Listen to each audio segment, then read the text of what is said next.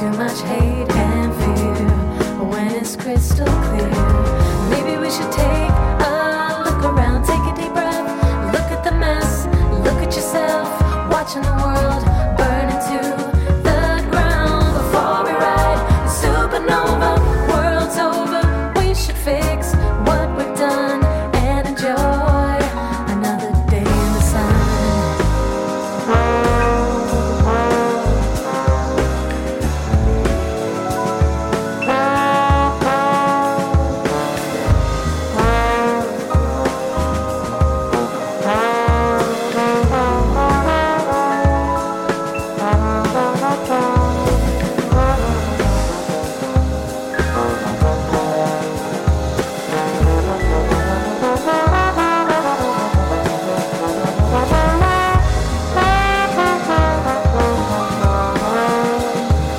heart.